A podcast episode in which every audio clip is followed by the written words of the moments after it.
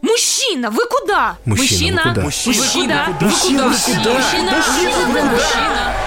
Всем привет, меня зовут Григорий Туманов. Это подкаст «Мужчина, вы куда?» Подкаст о месте и жизни мужчины в современном мире. Этот выпуск мы делаем вместе с Гёте-институтом, за что огромное спасибо нашим партнерам. И этот выпуск будет посвящен возрасту, потому что не секрет, что возраст и мужчина очень тесно связаны. Это очень важная тема для каждого из нас. Лет в 15 нам кажется, что мы как-то не соответствуем этим самым 15, что нам надо быть взрослее, по крайней мере, окружающие нам так говорят. Мы переживаем в какой-то момент, что выглядим слишком молодо и оттого несерьезно. А потом наступает момент, когда мы задаемся вопросом, боже мой, сколько прожито, а что я сделал? Нам также страшно стареть, нам также тревожно видеть возрастные изменения в своей голове, в мировоззрении, страшно куда-то не успевать или не соответствовать общественным представлениям о том, какими мы должны быть в определенном возрасте. Этот выпуск будет э, довольно необычным. Он э, в трех частях. В первой наш гость, 17 лет, расскажет о том, как он сам воспринимает э, свой возраст сейчас, как видит мужчин взрослее себя, каким он хочет быть, э, когда станет взрослым мужчиной, и самое главное, когда этот момент наступит. Во второй части мы еще раз сменим формат. Я из интервьюера превращусь в интервьюируемого, потому что мы с психологом будем говорить о моих ощущениях э, от возраста. Напомню, что мне 33 недавно стукнуло. И, возможно, что-то в вас тут отзовется. А в третьей у нас будет гостем мужчина 50 лет, который расскажет о том, как как раз-таки этого возраста не бояться и что, самое главное, делать для того, чтобы оставаться и в 50 таким же человеком с горящими глазами, как, не знаю, в 30 или в 17. Поэтому поехали. Сейчас мы послушаем Федора. Ему как раз 17, и он расскажет, как там живется с сегодняшним подростком. Здравствуйте, меня зовут Федор. Мне 17 лет. Сейчас я учусь в Академии имени Тимирязева. Есть прекрасное направление агроменеджмент. Чтобы не совсем, если что, меня упрятать в землю, я выбрал такое, что можно было еще выйти и куда-нибудь в коммерцию. Конечно, самая главная боль для любого подростка, что очень много на него завязано. Пока тебе не исполнится какая-нибудь из заветных цифрок, для тебя очень много дверей закрыто. У тебя произойдет какая-то магия в 14, какая-то магия в 16. Ну, а в 18 вообще будет шик. И вот сейчас я уже прошел большинство своих самых главных дверей, 17, мне остался один год до какого-то далекого, уже не столь 18. Все стало куда преснее, и ты теперь ждешь 18 просто, чтобы тебя... Ну, прошел 18, давайте посмотрим, что будет дальше. Но дальше не видится от слова совсем. Потому что что там дальше 18, там, кажется, просто уже бесконечный порядок. Сначала из какой-то детской картинки, что взрослая жизнь, это когда ты исчезаешь из дома и возвращаешься вечером. Сейчас пришла, надеюсь, уже к чему-то более-менее осознанному. Но для меня взрослая жизнь, самый первый в нем пункт – это самостоятельность и обособленность. Когда у тебя есть некая сепарация. Но есть общественное мнение того, что мужик сам по себе выстраивает свою жизнь и при этом еще тащит всех остальных. Но мне в этом плане очень повезло с семейной обстановкой. Мне все равно давали идеи того, что если ты хочешь быть взрослым, ты должен быть самостоятельным. Но при этом на меня не зацикливались на то, что ты обязан что-либо. Хочешь сам повзрослеть, достигни вот этого. Тогда будешь взрослым. Хочешь оставаться ребенком, ну, сиди ребенком. У нас в семье была традиция, называется чудовищный, на мой взгляд, детский стол. Да дети сидят за отдельным столом. Когда меня посадили за взрослый стол и начали со мной нормально разговаривать, тогда я понял, что все, я вырос.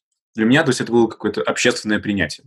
Со сверстниками тоже интересная история, потому что это все-таки очень связано с семьей. Из более таких патриархально настроенных. Mm, да. Забыл слово. Да, э, семей, ага. там прям всегда есть идея, то, что я должен достигнуть, вот пойду женюсь в 20.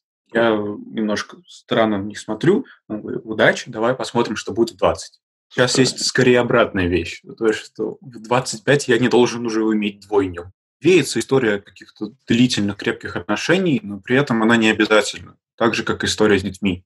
Если в тот момент, ну, типа, у меня такое явное чувство, что если в тот момент я буду готов, можно, но не хочется раньше. Честно, прям совсем не хочется. Вообще планировать очень сложно, неважно где.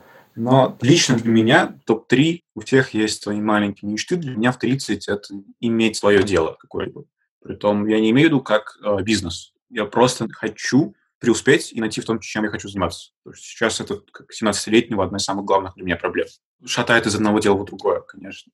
Качеств живого, клевого взрослого для меня это в первую очередь это все еще непокрытый интерес и возможность его придерживаться. К сожалению, часто встречаются люди, которые живут, они интересуются. Второе, не очень хочется не потерять вот эту любознательность, которая есть у меня сейчас, то, что мне интересно многое, и мне не скучно узнавать многое. Третье. Забота. Мне кажется, очень важно, чтобы человек умел проявлять заботу как своим близким, так и окружающим. Сейчас я надеюсь, что мне получится развить ту работу, которую я хочу. Я как-то никогда не понимал принцип ролевой модели. Я в этом плане очень самовлюбленный и эгоцентричный. Мне куда больше нравилось представлять себя взрослым, мириться на себя взрослого, чем на кого-то другого. Не знаю, поскольку у меня есть прекрасный пример людей, которые в 60 скочат и пытаются понять про харасмент, параллельно сидя в зуме, периодически залезая в Discord, вот это живые люди. И это вызывает уважение.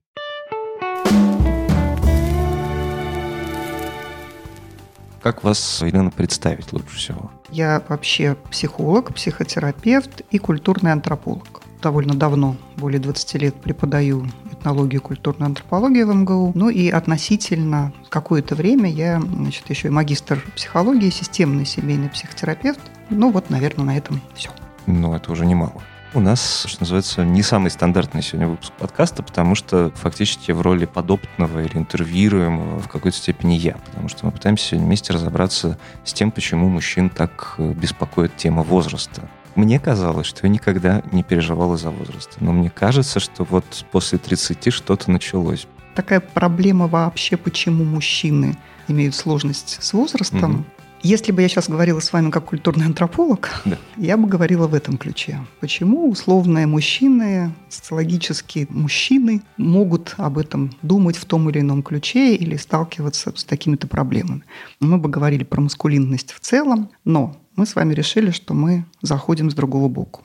И тогда мне важно вас спросить, эта сложность, я и возраст, она в вашей жизни сейчас или когда появилась? Это трудно назвать сложностями. Это, наверное, какие-то обстоятельства, потому что они делятся на глобальные и на очень локальные. Я понимаю, что там, это физические, конечно, какие-то штуки, там, что все, я должен пить в свои 33 какой-то набор витаминов, чтобы потом не развалиться. Не скачу, может быть, как раньше, но если надо, то скачу. Есть абстрактная штука про то, что адекватен ли я в своем развитии, скажем так, 33, ну, не знаю, карьерно, или делаю ли я достаточно для своей семьи. Но, опять же, это каким-то образом нивелируется, наверное, из-за постоянного внутреннего разговора, что э, мне как сказали, ну ты не сравнивайся с другими. Там, если у других как-то так, то вот у тебя так, это твоя жизнь. И я просто пытаюсь понять, насколько я могу, не знаю, успеть наделать каких-то интересных вещей, по крайней мере, в графике ли я с точки зрения, там, не знаю, проживания жизни интересно. Это очень абстрактный страх. Прожить жизнь как-то... Вот хочется, чтобы что-то, не знаю, осталось каким-то образом. И это не про детей или про что-то еще, а просто, ну вот, сделать вещь, вот, на которую ты там отходишь в сторонку, уперев руки в боди, говоришь, да, вот, сделал. Ну и, конечно, очень э, не хочется очнуться в какой-то момент, э, скажем так, э, человеком, который всегда думал, что у него есть план, а на самом деле он всегда был прожектером. 33 – это уже там, возраст для того, чтобы, наверное, там серьезнее относиться к этому, этому, этому, этому. Я бы спросила, 33 – это какой-то рубеж. С этой историей вы когда и от кого познакомились? Условно говоря, когда вы слышите в своей голове вот это вот 33, надо ну, как-то думать, что оставишь, успеешь ли сделать что-то, успеешь ли прожить интересно, не будешь ли прожектором, то, как говорится, чьи голоса вы слышите? Хороший вопрос. Ну, то есть я слышу одновременно эту стереотипную историю про 33 возраст Христа, что довольно невыносимо. Это все, конечно, открытки из одноклассников немножко. Я, наверное, слышу, ну, отцовский голос в силу того, что он предполагал, что всегда человеку должно быть дело, не работа, а дело. Что касается рубежа, наверное, впервые я понял, что это рубеж э, не из-за красоты цифр, а из э, условного посещения эндокринолога, потому что ну, пошел на стандартный чекап. И была такая фраза, что, ну, вот у мужчин вашего возраста обычно не уже там это вещество, и я не воспроизведу это там энзим, не энзим. Я так это услышал в вашем возрасте. Это очень интересно. При этом внутри-то я себя чувствую порой э, тем же, не знаю, человеком, которому 15, но который себе просто живет в теле человека, у которого там есть, не знаю, ИП, налоги, там, эндокринолог и все вот это тот, в котором он живет, уже более-менее научился заботиться о том этом некрупном жильце, скажем так. Ну, вот это очень такой хороший, да, точный рассказ uh-huh. об этих голосах. Почему он полезен? в рамках таких разговоров нарративных, терапевтических, потому что чаще всего эти идеи, как говорится, с ногами, с голосами, с руками, с образами. Понятно, что эти образы могут быть вот такого социального плана, возраст Христа. А может быть, действительно реальные мама, папа, подружка, врач, кто угодно, кто каким-то образом произносит вот эти стандартные фразы, но они угождают куда-то.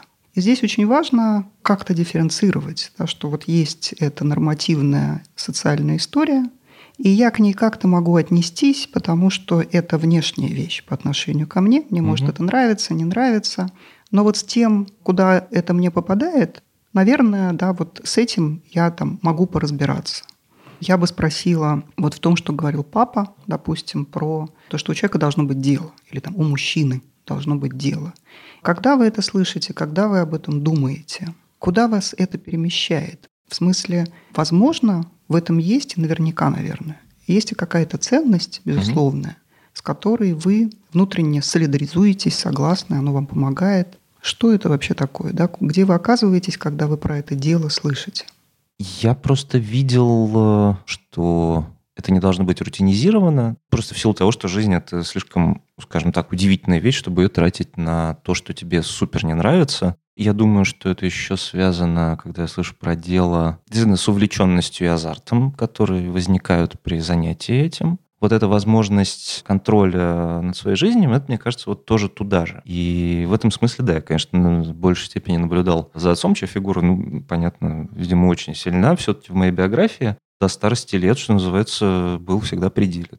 Ценность, которая за всем этим стоит, это чтобы было интересно, что дело это не просто от звонка до звонка, что очень важно не рутинизироваться, как бы какой-то контроль сохранять. И вот авантюрность, конечно, мне почему-то очень важна. И авантюрность. Я, с одной стороны, жалею, что не все дни заполнены чем-то полезным, но я себя, кстати, от этого отучаю в какой-то момент э, вот это понимание, что мужчина должно быть дело, в моем случае трансформировалось не устал, не поработал. Что ты, если ты не приполз мертвый, если ты не сегодня ничего не сделал, а сегодня это, мне кажется, прям очень возрастная штука. Это скорее преимущество возраста, когда я себе говорю, что окей, я взрослый, там, не знаю, 30-летний человек, если я хочу весь день лежать, ну, не делать ничего полезного, даже там, для своего интеллекта, и даже, может быть, несколько вредить своему здоровью, там, не знаю, заказав джанкфуд, я имею на это полное право, потому что это я, это мое.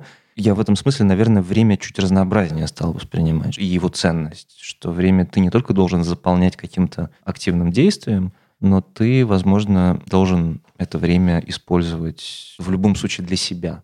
Потому что там поедание джанкфуда там лежа на диване, который со стороны может казаться, естественно, максимальным прожиганием времени – оно же не исключает, например, ну, там, какой-то рефлексии, размышления о чем-то там, другом. Поэтому, да, наверное, наверное. Мне разве что бывает жалко, когда день пролетает так, что я его просто не успел осознать. Вот что.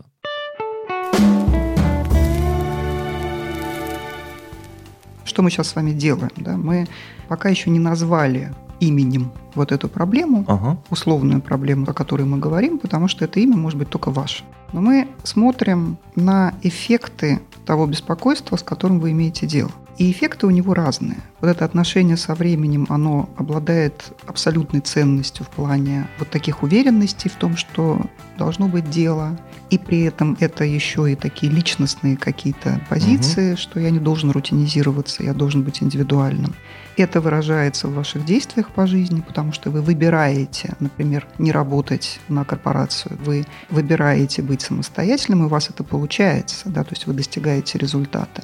То есть эти отношения со временем имеют массу таких эффектов, которые вашу жизнь буквально ну, оформляют в том направлении, в каком вы хотите, чтобы она угу. двигалась. Но как у всякого дела, да, или как у всякой истории, есть и другие эффекты.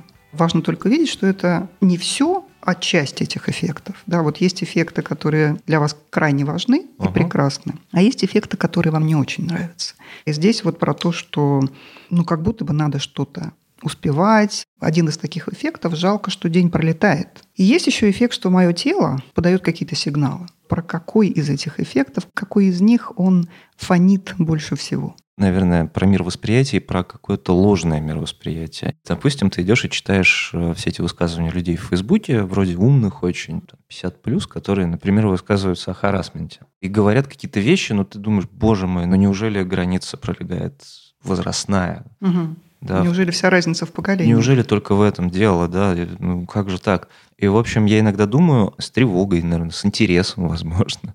Интересно, а я буду таким же лет в 50 или в 60? даже не так. Наверное, я иногда беспокоюсь из-за того, что я не тот человек, который может прям четко сказать, через 10 лет кем вы себя видите, как вы себя видите. Ну, я скажу мечту какую-нибудь. Я хочу, чтобы там было так-то, так-то. Как раз да, это вот то, о чем мы говорили, что не очень приятно себя обнаружить человеком, который неадекватен реальности. На фоне вот этого дела, которое превалирует над всем – я могу очень много чего не замечать с точки зрения быта, с точки зрения своего комфорта и, возможно, даже здоровья. То есть, там, не знаю, сдавать на права скучно. Интересно придумывать стартап, допустим. То, что вы сначала назвали ложным мировосприятием, угу. Потом конкретизировали, как рутинизация происходит. Да, вот это слово рутинизация, оно как-то часто звучит. И неадекватность реальности. Да, вот страх неадекватности, что я оказываюсь в каком-то условном возрасте, и устареваю. И в этом возрасте я теряю связь с реальностью. Можем ли мы этой проблеме дать такое имя? Страх вот этой неадекватности. Я думаю, да, страх неадекватности и да, неактуальности, наверное, собственной. Зачем мы даем имя проблеме? Угу. Я, так сказать, периодически разъясняю, да, да, да, что мы делаем, чтобы это было действительно все-таки не сессия, а вот такой попыткой понять, как мы по этим мосткам двигаемся. Имя проблемы отделяет ее от нас такое понятие в этом подходе экстернализация. Для того, чтобы с чем-то иметь дело, с чем-то соотнестись, угу. мы должны это против себя поставить. Потому что проблемы, они имеют такое свойство. Да? Они возникают в моменты тревожности, они усугубляют тревожность, угу. и они заслоняют собой все остальное. Нам кажется, что мы и есть проблема. Вот, например, говорите, я думаю, вот я через 10 лет, какой я буду? И если так поставить вопрос, то правда очень быстро эта проблема становится размером с головной мозг. Есть очень простые угу. трюки, да, немножко переформулировать и сказать плюс-минус в логике «представь себе», я могу подумать, где я буду, с кем я буду, что я буду делать, о чем я буду думать, о чем я буду мечтать. И тогда я выстраиваю, ну, вот эти какие-то картинки, это все вокруг меня, потому что я этому полностью не равен. Но если я употребляю прилагательное, какой я буду, mm-hmm. и говорю себе, я буду неадекватный идиот, и все. И эта проблема в моей голове получила надо мной полную абсолютную власть. Я буду плохой мужик. Я буду мужик, который не занимается нормальным делом, не обеспечивает свою семью и вообще мечтает фиг знает о чем, вместо того, чтобы создать себе финансовую подушку. Я буду неадекватный. И это правда рождает ужас. Когда мы называем эту проблему, мы говорим, когда я думаю об этом так, то я совершенно отдельно от этого. Я не неадекватный, а я имею дело с некоторой неадекватностью, которая мне как-то мешает. Но это мое право видеть. Сначала видеть, называть, потом решать. И вот этот страх неадекватности, ну, смотрите, он у вас появляется, например, однозначно, когда вы видите людей в условном в этом страшном возрасте, там 50 плюс, ну, да.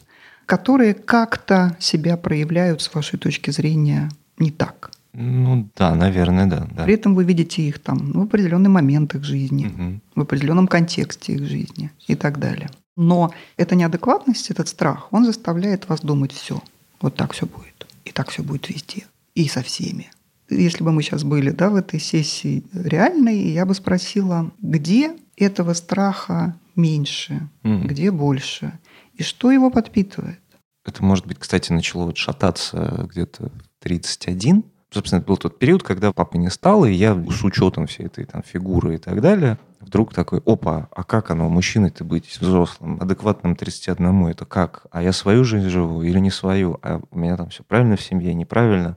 И я поймался на том, что вот я сегодня сижу, человек вообще довольно спокойный, слава богу, благополучный человек, и понимаю, что, господи, как хорошо, что в период этого кризиса я не навертел какой-то безумной дичи, когда ты слышишь словосочетание «кризис среднего возраста». Я поймался на том в 31, что я, скажем так, остался вот со всеми этими ценностями, которые дал мне отец, но я остался с ними очень буквально их воспринимая. Скажем так, вот те инструменты, которые он мне дал, они, я думал, что это постулаты, что это скрижали. А на самом деле я понял, что это просто инструментарий, а жизнь-то моя, она моя. И вот я думаю, может быть, это я сейчас тоже себе иногда, может, это я сейчас себе изобретаю какие-то тоже инструменты, тоже как-то буквально, а там 50, 60, 70, неважно. И, знаете, я такой, ой, боже мой, это, же можно было по-другому сделать. Меня смущает несколько вещей. Это скорость течения времени, скорость тебя в нем. Но вот за счет этих скоростей, из-за вот этого дела превалирует, вот этот реалити-чек, э, он должен проводиться будто бы чаще. То есть вот если говорить да, об этом страхе, да, что ему помогает в плохом смысле этого слова, это такая общая наша ситуация и проблема – это скорость. Но очень много есть того, что ему мешает.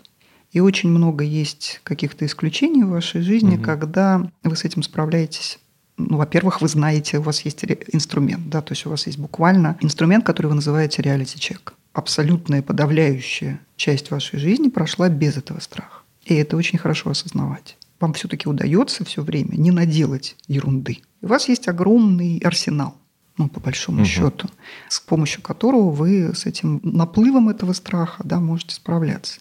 Как вам это слышать?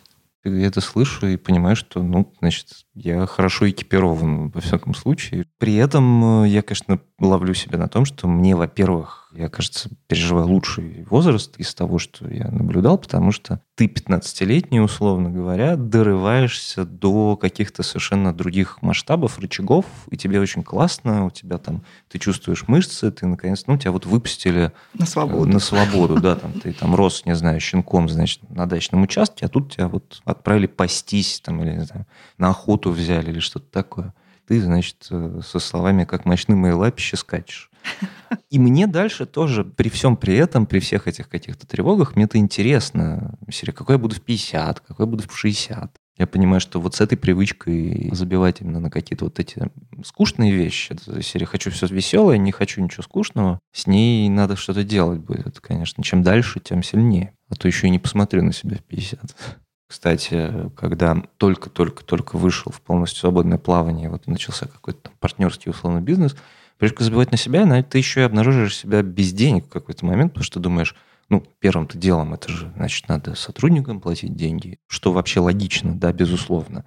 Но в какой-то момент это в твоей голове как-то такую уродливую форму принимает, что в первую очередь надо платить деньги сотрудникам, а вторая часть фразы «о себе нет». Хотя на самом деле нужно себе и всем и так далее. Там счастлив папа, счастливы дети, не знаю, маску на себя, потом на ребенка вроде ту часть, что называется, касающуюся финансов, я преодолел, а вот со здоровьем, хотя времени не то что много, но им лучше управляю сейчас, чем когда бы то ни было, я понимаю, что вот тут еще приходится себя прям подзатолкнуть куда-то. Действительно, да, мы говорим про мужские какие-то истории.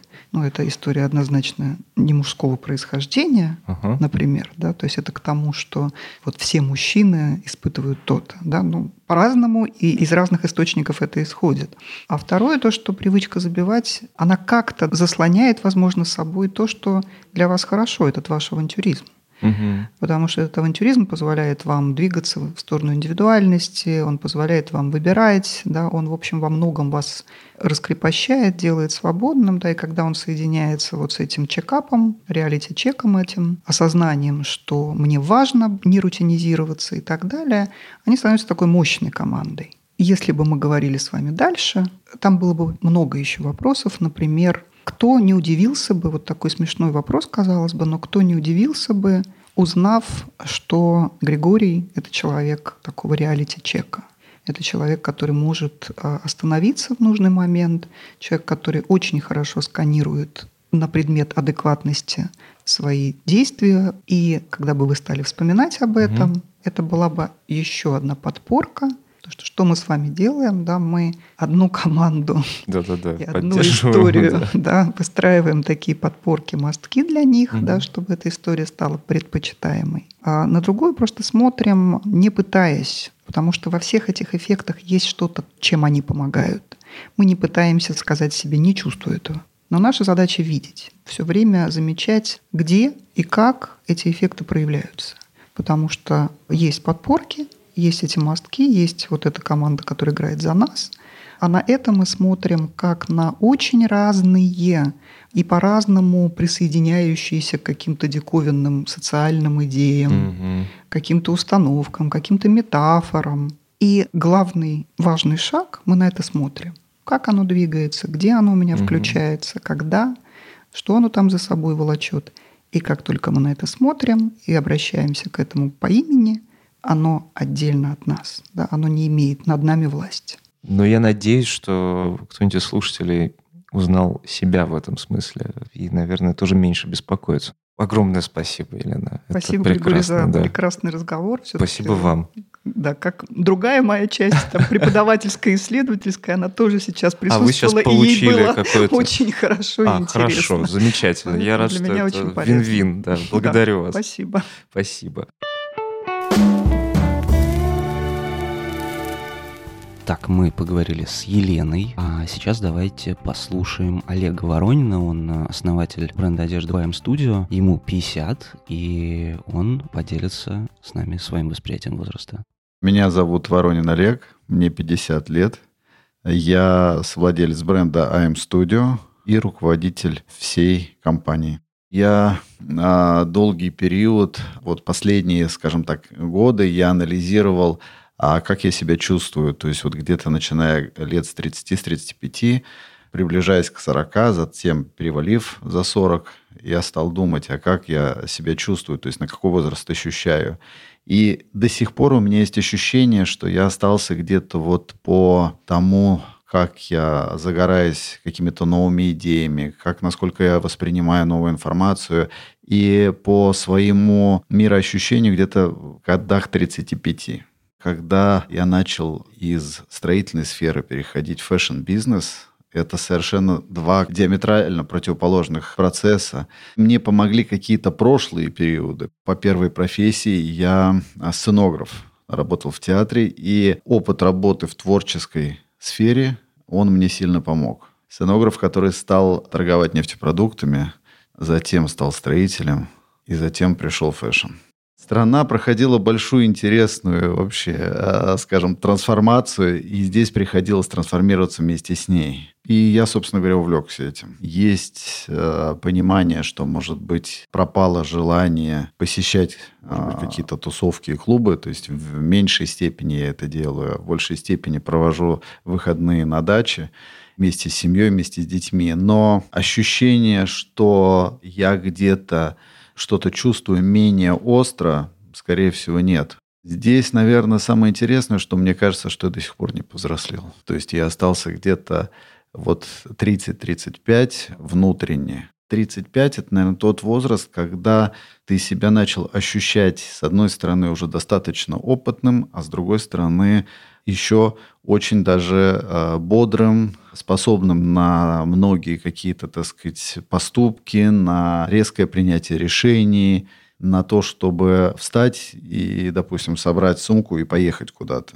ментально все равно себя ощущаешь вот в том периоде, то есть ты не закостенел, продолжаешь трансформироваться, и поэтому есть ощущение, что ты молодой, потому что продолжаешь учиться, продолжаешь говорить на одном языке с молодыми людьми. Отчасти, наверное, это окружение, то есть я все равно так или иначе стараюсь, чтобы помимо своих старых друзей меня окружали люди из более молодого поколения. Я всегда стараюсь обращать внимание на музыку, на ту музыку, которая новая появляется, Самое интересное, что я уже ставил в какой-то момент, когда мне было 40, я думаю, ну вот интересно, какой же я буду, когда мне будет 50.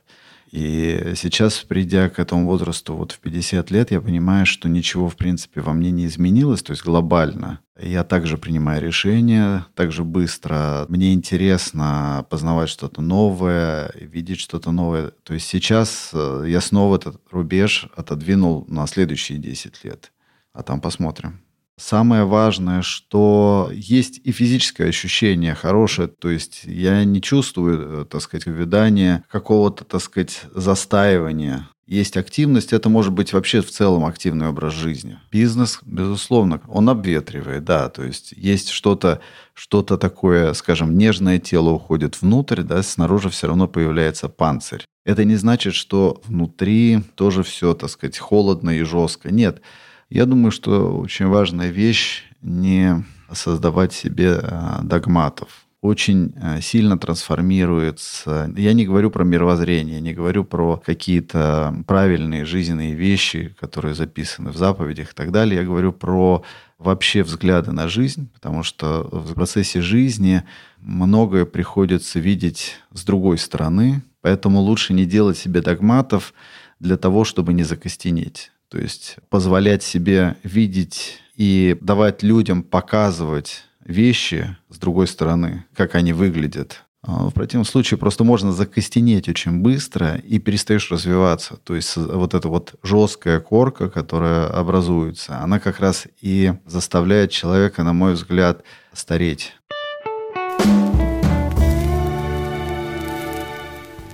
Такой у нас получился необычный выпуск, два монолога, один фактически сеанс психотерапии, чего уж там. Мне кажется, что возраст — это действительно банальная мысль, э, вещь очень индивидуально воспринимаемая, но действительно в каждом и на каждом из этапов важно сохранять какой-то, черт побери, интерес к жизни. Как только он пропадает, мы становимся теми самыми мужчинами с потухшим взглядом, которым на себя плевать и так далее. Важно помнить, да, что нужно заботиться в первую очередь о себе, не стесняться бояться возраста. Главное, чтобы это не приводило вас в оцепенение, этот страх, и чтобы вы пытались найти скорее выходы из этого страха, потому что, как верно заметила Елена, у каждого из наших страхов есть имена. И когда эти имена есть, когда эти страхи высучены, с ними проще бороться. Я же еще раз хочу напомнить, что с вами был Григорий Туманов, это был подкаст «Мужчина, вы куда?». Отдельно хочу сказать спасибо нашим партнерам из Гёте-института, которые поддержали этот выпуск. Ну, а я прощаюсь с вами.